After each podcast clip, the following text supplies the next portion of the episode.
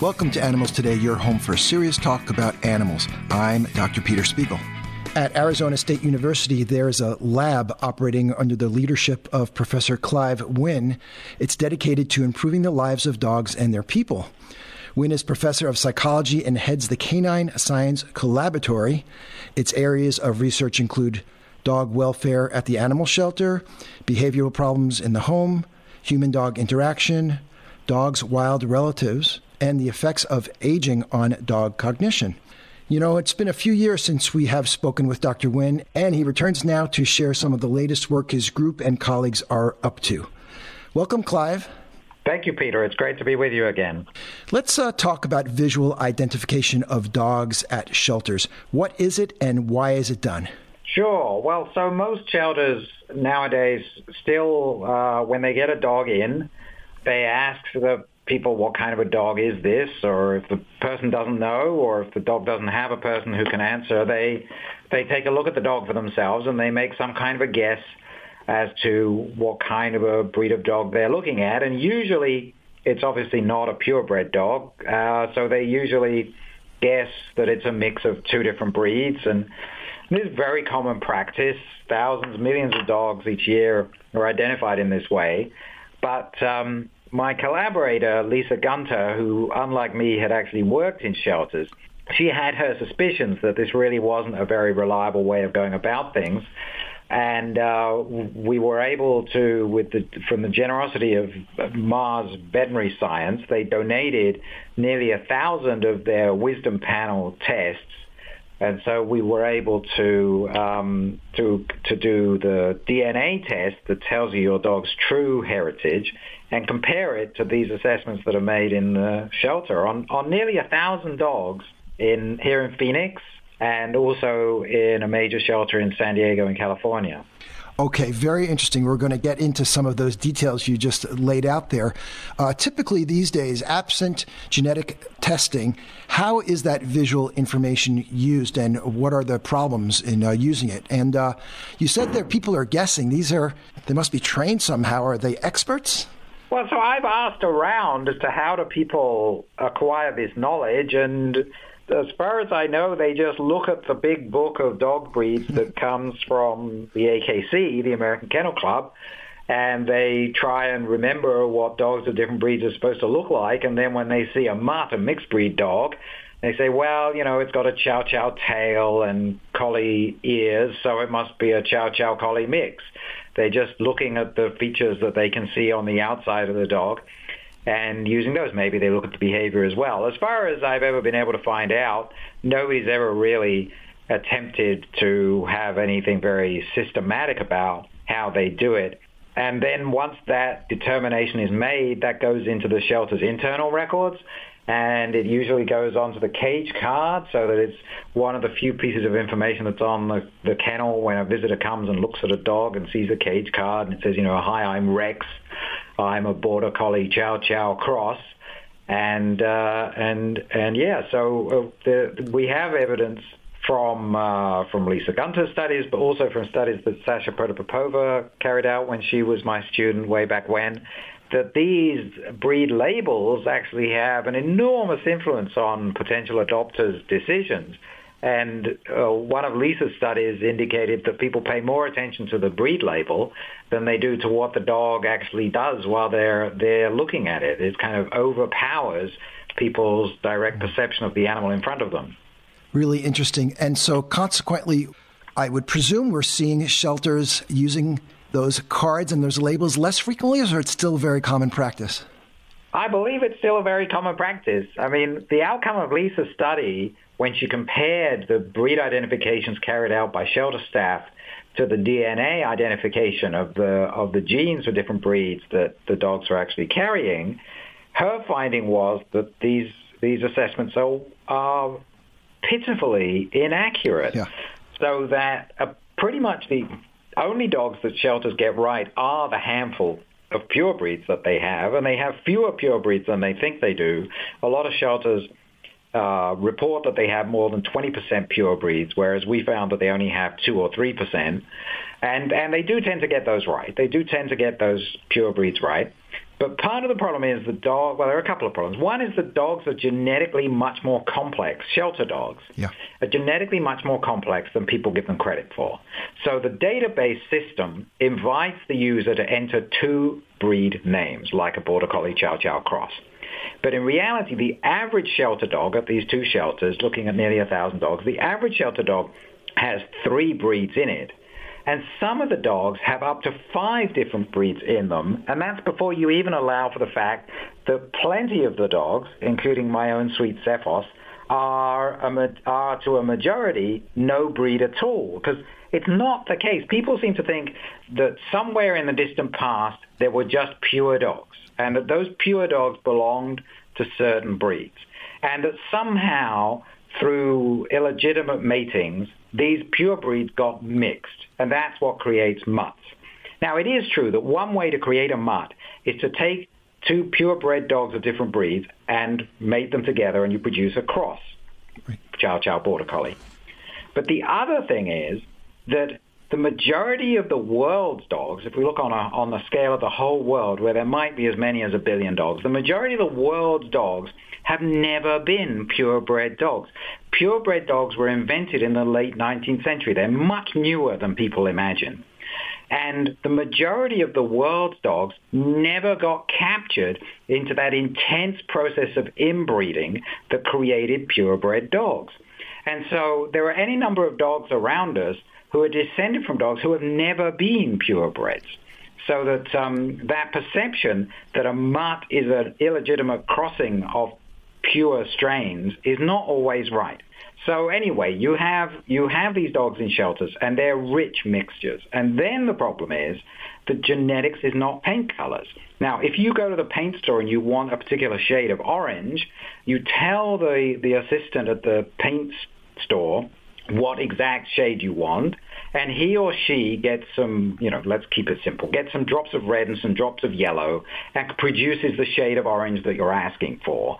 And there are people who think that that's how dogs are, that you have the pure essences and you can tell when you look at an orange, if somebody comes in with some orange paint, you can say, yeah, that must have been some drops of red and some drops of yellow. But I'm sorry, genetics just doesn't work like that. Genetics is vastly more complex than that. And so you simply cannot look at a dog that's a hybrid, that's a mixture of pure breeds, and by looking at it, determine what breeds went into it. And if, if we were doing this with visual aids, I could show you pictures, and people look at these pictures and they say, well, that must be, that must be a boxer chow chow mix, and, and they're completely wrong because genetics just doesn't work like that. Very quickly, when you cross purebred dogs, you lose the exceptional features, the smushed in face of the pug, the, the curly, tightly curved tail of the chow chow. Those features tend to be due to recessive genes, and they disappear extremely quickly once you cross with individuals who don't have such a preponderance of those particular genes. And so very quickly, when you mix purebred dogs, you get dogs that look much more, you could say, ordinary. They tend to be medium-sized, medium-length hair. They tend to have somewhat curly, but not super curly tails and so on. So you just cannot look at individuals and deduce by their appearance who their parents had to have been. Have you presented some of these findings to shelter workers, and are they surprised to learn how bad they are at determining? Uh... Well, right. So people are surprised that the process of guessing about mixed breed dogs is so unreliable. And I'm kind of surprised that they're surprised because it's actually been in the scientific literature for 70 years, where in the 1950s, uh, Scott and Fuller, in their famous work on behavior and genetics, they crossed some breeds of dogs. And there are pictures in there of what the crossed purebreds look like. And so, so it's been in the scientific literature for 70 years. And really, any time there was a kennel that was breeding more than one purebred dog, and they got some kind of Romeo and Juliet situation where a dog escaped from one set of kennels and mated with a female in the other set of kennels, they would have had offspring and they would have known what those looked like. So it's kind of it's kind of like a secret that's been hiding in plain sight, and I don't I, I don't understand why you know even veterinarians seem to believe that they can guess what uh, purebreds went into a mixed breed dog, and they really ought to know better. I don't understand. So yeah, so the, the short answer is yes, people are surprised when we tell them this. But some shelters now are removing the, the breed labels from their cage cards. And, uh, and that actually seems to, at least in the big shelter in Orlando, Florida that we studied, it, um, it had very positive benefits for the dogs. Uh, meaning that uh, the adoption rate went up. Yeah, well, the adoption rate went up, and it, it went up not just for dogs that would have received unattractive labels, of which the obvious case is the pit bull, right? People don't like the sound of that. Now, pit bull is not even a breed of dog, but nonetheless, it gets used as as if it's a breed. Uh, and it, it gets used as a label on dogs in shelters. So we found that when they took all of the breed labels away, so that visitors to the shelter were given no information about what breeds the dogs might be, we found that there was a massive increase in the adoption of the dogs that would have been labeled pit bulls. But interestingly, there were increases in adoption of all the dogs, including dogs that would have received the kind of breed labels that people find very attractive, like, you know, Retriever and Labrador and, and labels like that. We're speaking with Professor Clive Wynne, probably my favorite psychologist. He's at Arizona State University. And uh, after the break, I've got a few more questions about genetic testing and dog breeds for him. Stick around, you're listening to Animals Today. Each year, hundreds of racehorses get injured while racing or training. If a horse gets injured or breaks down, it's more likely than not that he or she will end up being shipped off to slaughter. Many people refer to horse racing as a sport, but really it's only betting with animals. And as the horses get less competitive, they're worth more to the owners dead than alive. They are sold off and shipped in overcrowded trucks for hours on end without water to Canada or Mexico where they are slaughtered for food. That is the fate of most racehorses in the United States. While they are alive, they are subjected to overtraining and massive amounts of drugs to mask the pain of chronic and recurrent injuries. The racing industry is cruel from top to bottom, so don't support it and tell your friends and relatives not to support the industry in any way. Don't bet, don't go to tracks, and avoid parties that celebrate racing. This message is brought to you by Advancing the Interests of Animals. Check them out at aianimals.org. That's aianimals.org.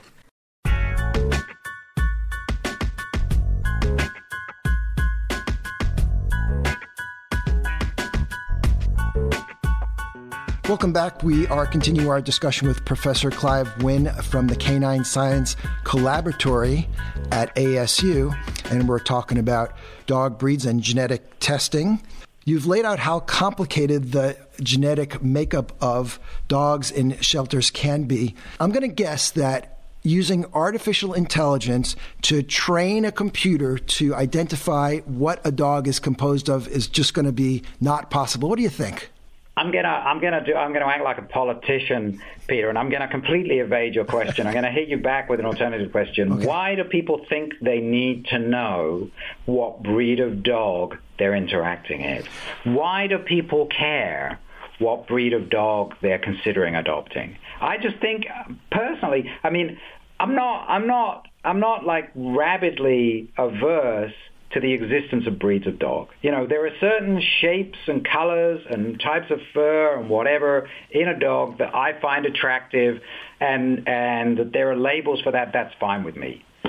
But it seems to me that when you're looking to adopt a dog, what you need to know is you need you have a life. I have a life. What kind of life do I lead? Where does a dog potentially fit into that life? That's what really matters. So I'm not a very sporty person. I'm, I'm, uh, you know, I'm a professor. I sit around at my desk a lot. I sit around reading a lot. I lounge around watching TV quite a bit. I need a dog that fits into my life. Now, the best way to find that dog that fits in my life is to go and actually interview some candidates. If I was, and I'm not, but if I was thinking of taking on a new human into my personal life, I would want to get to know that person, wouldn't I? Mm-hmm. I wouldn't just say, well, you know, I know I've I've had good success. My wife's Australian, right? So if we're going to run with this idea, I could say I've had good success with Australian women. I should go and find myself another Australian woman. I mean, guys might talk like that, but I hope only as a joke, right? I mean, seriously that's not how anybody with any sense would choose a life partner from their own species. So why do we adopt that point of view when we're looking for a partner from the dog species? Surely what we need to do is to get to know some of these individuals and give them a chance to show us what kinds of lives they're suited for. Now, if I was a more sporty person, if I was a runner, a jogger, I ought to be looking for a dog who likes to run, who likes to do that kind of thing with me. Now, okay, some breeds are more inclined towards that than others. But at the end of the day, there's a lot of variation within breeds as well as between breeds. And so I think people ought to give themselves the chance to get to know dogs as individuals. Research that Sasha Protopopova did with me, uh, it stunned me because, as I say, I've never worked in a shelter. So I was really surprised that when people are looking for a dog at the shelter, Sasha followed them around, people looking for a dog at a shelter. She followed them around, and she found that people don't usually look at the dogs in the kennels for more than one minute per dog. That then at this particular shelter you were allowed to look at the dogs in the kennel and then you, if you saw one you liked, you could go to the staff and you could say, may I take this dog out into this play area and interact with this dog? Most people would only ask to interview one dog and they would then play with that one dog for on average just eight minutes. Mm. And then they would either go home with that dog or they would go home with no dog. Now that amazes me because here's a, here's a change you're planning to make in your life which could have ramifications for years to come. You know, with a bit of luck, for 15 years to come, you're going to be living with that dog. And how that dog behaves around you is going to impact your life in many ways for a long time. And people make that decision by interviewing one candidate for eight minutes. I mean, that's just astonishing to me. People need to give themselves a chance to get to know the individual that they're considering taking into their life. And yeah, okay, so certain breeds are more attractive to you than others. Uh, but that shouldn't mean that you think it's not, you know, when you, when you acquire a, a golden retriever, it's not like buying a Honda Accord. Golden Retrievers are not made in some factory with some kind of quality control so that really one of them is very, very much the same as the next. They, Golden Retrievers have a certain personality profile, but there's still a lot of variation from individual to individual. Okay, a different topic here. Wondering your opinion on breed specific prohibitions that uh, communities and cities enact. How can they justify enacting a regulation aimed at a particular breed, like pit bull, quote unquote, without genetic testing of each individual dog in question? Well, there are two parts to that question. One is that without genetic test, well, we've already said that pit bull is not even a breed of dog. It's a group of dogs, you know, American Staffordshire Terrier. There's a bunch of dogs that get tarred with that brush. Without doing DNA testing, you don't know whether your dog contains any of the genetics that uh, that come from those breeds that people call pit bulls. And even with the genetic testing, you have no way of knowing anything interesting about the behavior of that particular individual. I mean, in our own species, we've moved, we've long since moved on from categorizing people into broad groups that originated in different parts of the world. We understand now that people have individual personalities and and uh, and and that kind of racist thinking is is not acceptable, at least not amongst not amongst educated people. And and it's time we made the same step with our dogs. I mean, dogs are purebred dogs are more homogenous than any race of people, and they do have certain characteristic behaviors. You know, if you're going to herd sheep, you better you'd better get a sheep herding breed of dog. Um, uh, there are a few of these kind of things. If you go hunting and you need a pointer, you're going to have to get a pointer. I mean, they do have a characteristic behavior. But for most of the patterns of behavior that matter to a modern pet-owning person, somebody who has, you know, a, a profession that doesn't involve actually working with dogs, uh, they're better off getting to know the individual because individual differences in these things, in levels of aggression, in levels of affection, they're, they're bigger than the differences between the breeds. So breed-specific legislation, well, you know, it's barking up the wrong tree. Hmm. It's altogether missing what needs to be attended to. The best predictor of whether a dog is going to be aggressive is whether it's been aggressive in the past, not the race of its ancestors. Very good information. We've been speaking with Professor Clive Wynne. What's the website where people can learn more about your work? clivewynne.com, C-L-I-V-E-W-Y-N-N-E dot com. Clive, thank you very much. Thank you, Peter. More with Animals Today after this break.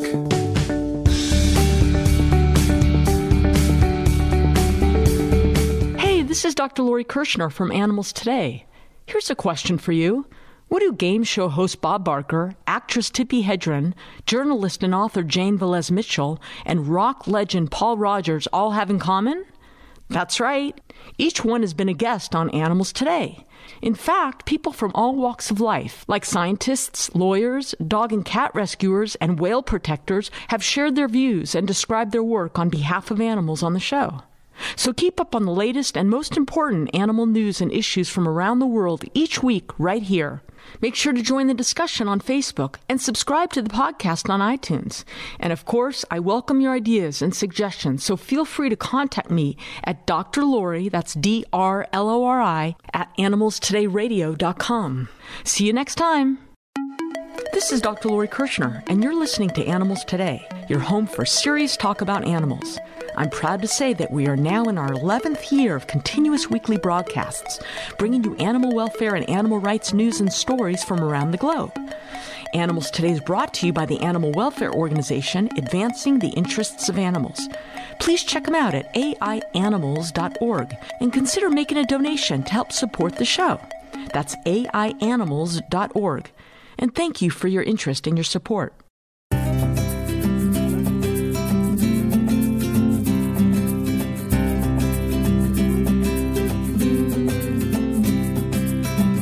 Welcome back to the show. You probably know that in December 2018, the U.S. Congress passed and President Trump signed into law what is known as the Farm Bill. Within this bill, there are many provisions that don't really have much to do with farms, but three of the provisions contain important animal welfare elements. To review them with us, I'm very pleased to welcome back to the show attorney Mark Momjian. Mark's practice is based in Philadelphia, and he's adjunct professor at Villanova University Law School. Hey, Mark. Hi, Dr. Lori. Mark, I have to thank you for bringing these parts of the Farm Bill to my attention. It's such a huge piece of legislation, and it must be very hard for anybody to be able to digest it all. But you're going to tell us about three animal welfare provisions. So let's start with the Pet and Women's Safety Act. People are abbreviating this as PAWS. Please tell us about this. It's a very important piece of federal legislation, Dr. Lori. Uh, basically, the new law amends federal criminal laws that broaden the definition of things like stalking to include conduct that causes a person to experience fear of death or injury to his or her pet. Um, that's a very important part of the legislation. There's also uh, part of the legis- legislation that deals with the interstate violation of protection orders that also includes, you know, threats against a person's pet. And even more importantly, the PAWS Act signed into law on December 20th uh, directs the Department of Agriculture to award grants for shelter and housing assistance and support services for domestic violence victims with pets. And we can talk about why that legislation was necessary. Right. So describe why it's important for battered or fearful or abused women to have a safe place to go where they can bring their pets with them. Well, it's it's critically important because first of all, there is a linkage between domestic violence and animal abuse. Right. And uh, yet, only three percent of all the domestic violence shelters nationwide accommodate pets. And so what um, people who are in the animal welfare field and the domestic violence field have seen is that many women, many battered women, choose to stay with their abusive partner as opposed to abandoning their pet. So the PAWS Act does something very important by uh, creating more shelter and housing assistance so that domestic violence victims with pets don't have this terrible choice between two evils, either staying with an abusive partner or abandoning a pet. And I think that that's an extremely important step in animal welfare laws and um, in just, you know, in the protection of domestic violence survivors. You bet. So, as it stands now, are there some states that are better at accepting battered women and their pets than other states? There are. I mean, I think the trend has been very favorable. I think the first time I was on your program years ago, there were only a uh, scattering of states that had domestic violence bills or legislation that actually dealt with protecting pets. Today, that number is much higher. I mean, you're talking about over 30 states uh, in the country, including uh, Washington, D.C. and Puerto Rico, have various protections for pets in domestic violence orders and funding for sheltering. Now, it's different because each state has its own laws. And in my native uh, Pennsylvania, we do have something that deals with pets, but it doesn't offer protection for the pets. It only uh, allows the judge in a domestic violence application to consider whether the defendant has harmed a pet in allowing the state to take away firearms. So that's actually not a very comprehensive section for pets. There are states that have much broader protections. So it's really across the board. What PAWS does is really encourage states to include your domestic violence protection orders, protection against violence or threats against a victim's pet. What do you think companies like Bayer and Nestle decided to support this legislation? There's lots of different reasons, whether it's sustainability practices or corporate philanthropy. One thing we're seeing is that when people talk about government, whether it's in Washington or state governments, they have very low opinions of their success or how hard they're working. Well, when it comes to animal welfare legislation, we're seeing just the opposite. Mm. We're seeing more state governments do things. You saw uh, in California with the uh, ban on pets uh, in, in that are sold in stores. They they now must come from shelters or rescue groups. They can't come from puppy mills. In Florida, we saw the banning of greyhound racing uh, by 2021. We're seeing a tremendous amount of progress in animal welfare legislation. And I think companies like Bayer Corporation, obviously in the in the business of pharmaceuticals and treating people, look at that broad coalition uh, that supports legislation uh, that not only protects victims of domestic violence, but their pets as well. Let's move on to the second provision, which is the Dog and Cat Meat Protection Act. Mark, please explain this. This is a uh, kind of a surprise, but a, a, but a very good surprise that was included in last uh, December's Farm Bill. We don't really uh, see this as a major problem in the United States, but it can be. Only six states, Dr. Lori, in the United States explicitly ban dog and uh, cat eating. Georgia, Hawaii, Michigan, New York, Virginia, and California.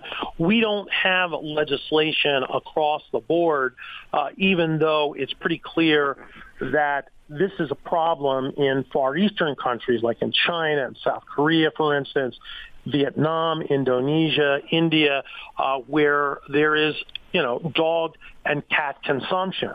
Uh, so because there are so many millions of these animals killed for food each year, this legislation passed by Congress outlaws that type of consumption in the United States. And while we don't have a, a problem like there is in the uh, other parts of the world, I think because we are such a diverse nation with so many different cultures, uh, I think it's important that the measure would make it a felony to knowingly slaughter, uh, buy or sell a dog or cat for consumption. Even though the problem may not be as acute in the United States as it is elsewhere, I think it's a very, very important uh, piece of uh, legislation that's now become law. And finally, we have the Parity and Animal Cruelty Enforcement Act. Mark, so this deals with animal fighting, like dog fighting and cockfighting. What federal laws addresses animal fighting, and how does this law build upon them? There's been a federal ban on animal fighting um, in the past, and and this latest farm bill strengthens that legislation, but it also does something else that's very important. What it does is it extends American law to U.S. territories. And believe it or not, it had not been extended to places like Puerto Rico, Guam, the U.S. Virgin Islands. In Puerto Rico, for instance, there are uh, more instances of dogfighting and things like that. And I think this is part of the Humane Society uh, and other organizations to try to make uh, these laws affect all of the United States and its territories. So this is an important piece of legislation. Uh, you know, like I said, dogfighting was a felony in Puerto Rico uh, now, and it's it's a and in Guam and in the U.S. Virgin Islands, and it's something that uh, the Congress passed with bipartisan support. Again, showing that these types of laws are being passed by both Democrats and Republicans by large majorities. Any final thoughts, Mark? Well, I'm I'm seeing some very positive trends, and I think most um, followers of animal law are looking to see whether the U.S. Supreme Court is going to get involved in cases that affect state animal law. And um, recently, 15 states tried to strike down laws in California and Massachusetts that required larger living areas for some farm animals and the U.S. Supreme Court declined to get involved in that legal dispute. Hmm. So one of the things that we want to track is not only the successes of federal legislation and state legislation, we want to see whether the highest court in the United States, the U.S. Supreme Court, uh, is going to take some of these cases, and um, people are really going to track that. Attorney Mark Momjian, thank you very much. Always, Dr. Lori. Thank you. Dr. Lori Kirschner, and your Animals Today Minute for today is about leeches. Over the millennia, leeches have been used to treat various human maladies. Yes, leeches. These lowly worm like bloodsuckers were depicted being used as far back as in Egyptian hieroglyphics. Hippocrates used leeches, but bloodletting by means of leech was really popularized by Galen and was widely used in ancient Rome. This was a time when illness was thought to be from an imbalance of the four humors blood, phlegm, black bile, and yellow bile, and typically too much blood was implicated. Leeches were perfect for bloodletting and rebalancing those humors. Even through the 1800s, leeches were used for bloodletting in Western medicine. But in modern times, leeches do have a genuine medical use, and in 2004, the use of medicinal leeches, they're actually called Hirudo medicinalis, as a medical device, was given approval by the FDA. It turns out that they can be quite helpful in aiding the successful surgical reattachment of severed fingers. After the finger is reattached and arterial blood flow is established, the finger gets congested with blood because the veins are not resewn. The pressure in the tissue can get so high as to cause clotting and death of the severed digit. These medicinal leeches placed on the site will latch on and suck the blood out for 40 minutes or so, acting as a temporary venous drainage system. And after they let go, the anticoagulant from their salivary glands remains effective for hours, so a bit of bleeding from the bite persists, which is a good thing. Then, after days, when enough small veins have grown in the finger, the leech treatments can stop. Interestingly, the anticoagulant is called hirudin and is used in a few medicines today due to its potency. Now, if you discover a leech or two on your skin while walking in a rainforest or swimming in a pond inhabited by them, try not to panic. First, look all over your body to know just how many you have. Then, remove them by breaking their suction with the edge of a knife or credit card or a fingernail so they fall off. But don't squeeze them or burn them. Infection is rare, but monitor the wounds closely. And that is your Animals Today Minute for today. You're listening to Animals Today, your home for serious talk about animals. Now in its 11th year, Animals Today covers all the important animal issues you want to know about from around the world. Animals Today is a project of the nonprofit animal welfare organization Advancing the Interests of Animals. Its mission is to improve the lives of animals and to encourage increased compassion and respect for all living beings. Check them out at aianimals.org. That's aianimals.org. Your donation will support the ongoing broadcast of Animals Today. Just visit aianimals.org and click Support Us. I'm Dr. Lori Kirschner, and thanks for listening.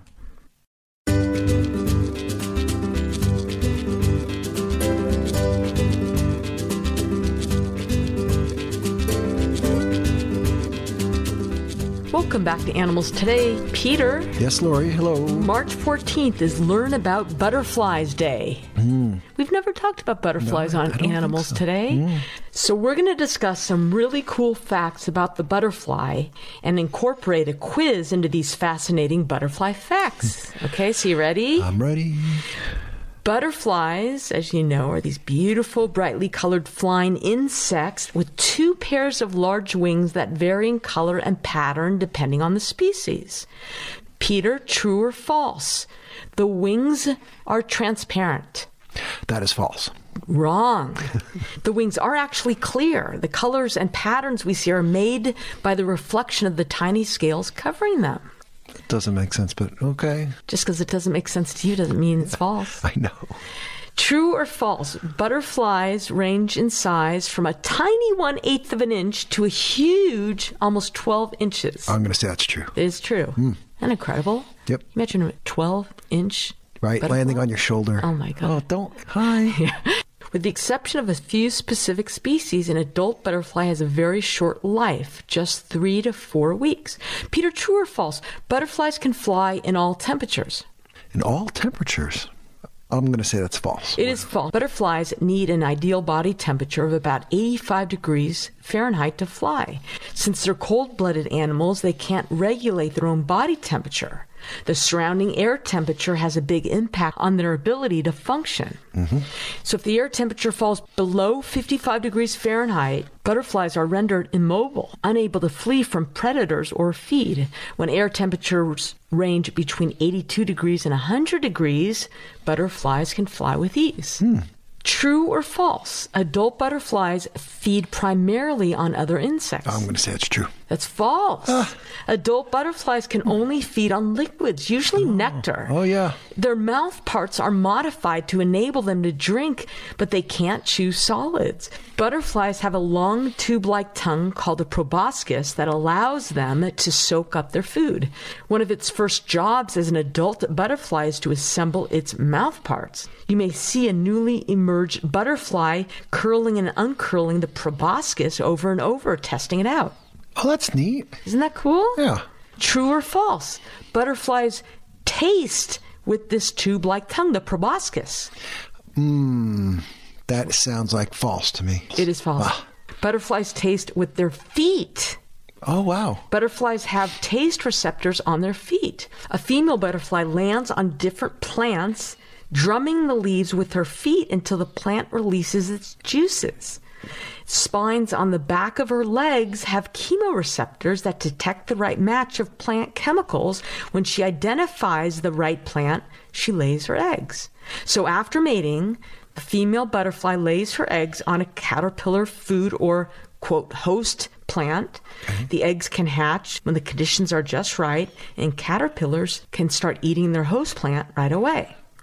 Peter, the process by which a caterpillar transforms into a butterfly is called mm. What? That is metamorphosis. Yeah, you remember your yeah. biology. Metamorphosis. metamorphosis is completed in about 10 to 15 days, depending on the species. A group of butterflies is sometimes called what? A herd, a flutter, mm. a pack, or a litter? Oh, I total guess flutter. It's flutter. Yeah, a litter of butterflies. That would be weird. I had to think of something. Peter, you and I being ophthalmologists, we know that a normal human eye has one natural lens in it, right? Yep. Butterflies' eyes are made of how many lenses? Oh, like a compound lens, maybe. I'm going to say yeah. a uh, thousand lenses? One, mm-hmm. ten, 160 or 6,000? Oh, 6,000. It is 6,000 wow. lenses. That is so cool. Yeah, 6,000 lenses and can see ultraviolet light. There are about 17,500 species of butterflies spread throughout almost the entire world. Butterflies are found on every continent except Except. Except Antarctica? Yes. Okay. Well, it's cold there. Yeah, they can't. very good. Wouldn't, wouldn't work okay, out. So. you're a pretty smart guy. Okay. Yeah, so many species migrate to avoid adverse conditions like the cold, right? Most migrate relatively short distances, but monarchs and several other species migrate thousands of miles. With respect to the monarch butterfly, they are the only insect that migrates an average of 2,500 miles to find a warmer climate. Well, that's really fascinating. You don't think of the movement of a butterfly as being so efficient that it can get you very far. It's interesting. Butterfly wings move in a figure eight motion. Butterflies flap all its wings at the same time at about five beats per second. So, the defense mechanisms of the butterfly, well, there are a few ways they defend themselves from predators. One method is disguise or called cryptic coloration, where the butterfly has the ability to look like a leaf or blend into the bark of a tree to hide from predators. Mm-hmm. Another method is chemical defense, where the butterfly has evolved to have toxic chemicals in its body. These species of butterflies are often brightly colored, and predators have learned over time to associate their bright color with the bad taste of the chemicals. Well, the greatest threats to butterflies are habitat change and loss due to residential, commercial, and agricultural development. Mm-hmm. And there you go, Peter. March 14th, learn about Butterflies Day. Okay, I learned about butterflies. I needed that. Thank you. Okay, what do you got there? Well, it's sort of uh, semi saliva related. it's a nice uh, story. In Santa Monica, a firefighter recently saved a dog using so-called mouth to snout resuscitation. This uh, this uh, Bichon mixed dog, ten years old, was uh, found unresponsive by firefighter Andrew Klein during an apartment fire in Santa Monica. The dog was not breathing and did not have a pulse, according to the fire captain. The firefighter said, I just grabbed him. He knew he was unresponsive and decided he just need to bring him back. He used mouth to snout CPR, and they also gave supplemental oxygen. It took 20 minutes for the dog to begin breathing on his own again, and the but dog wow, ended up fine. That's so great. It was really a, it's a great story, and Yes, it's a great story. There are some details that are not included here. For instance, whether chest compressions were given, because earlier in the story they do say he did not have a pulse. So usually you'd want to lay the dog on the side and give chest compressions and also do the breathing. And I also read that in mouth to snout, if the dog is a larger dog, then you close the mouth and you just breathe through the nose. And in a smaller dog, you just put your mouth over the nose, and the dog's mouth and breathe for them. Oh, very interesting. Yeah. And similar to human resuscitation, first thing you need to do is what? You need to, you know, check the pulse, check the respirations, and then see if the airway is clear. And then if you think there's an obstruction, you do a doggy Heimlich by coming behind the dog and lifting the dog up and just, you know, doing a Heim, doggy Heimlich. Yeah. You know, pet owners really should refine their CPR for their animals, shouldn't they? They give courses on this. Yeah. And I bet you just going online, you can get a good feeling of what's going on here. Right. So thanks to uh, Andrew Klein saving that dog. The dog guardian said, I am just so grateful. Well, thanks so much for bringing that subject up, Peter. And thank you for tuning in to Animals Today. This is Dr. Lori Kirschner encouraging you to nurture your love and compassion for the only other beings sharing our planet the animals.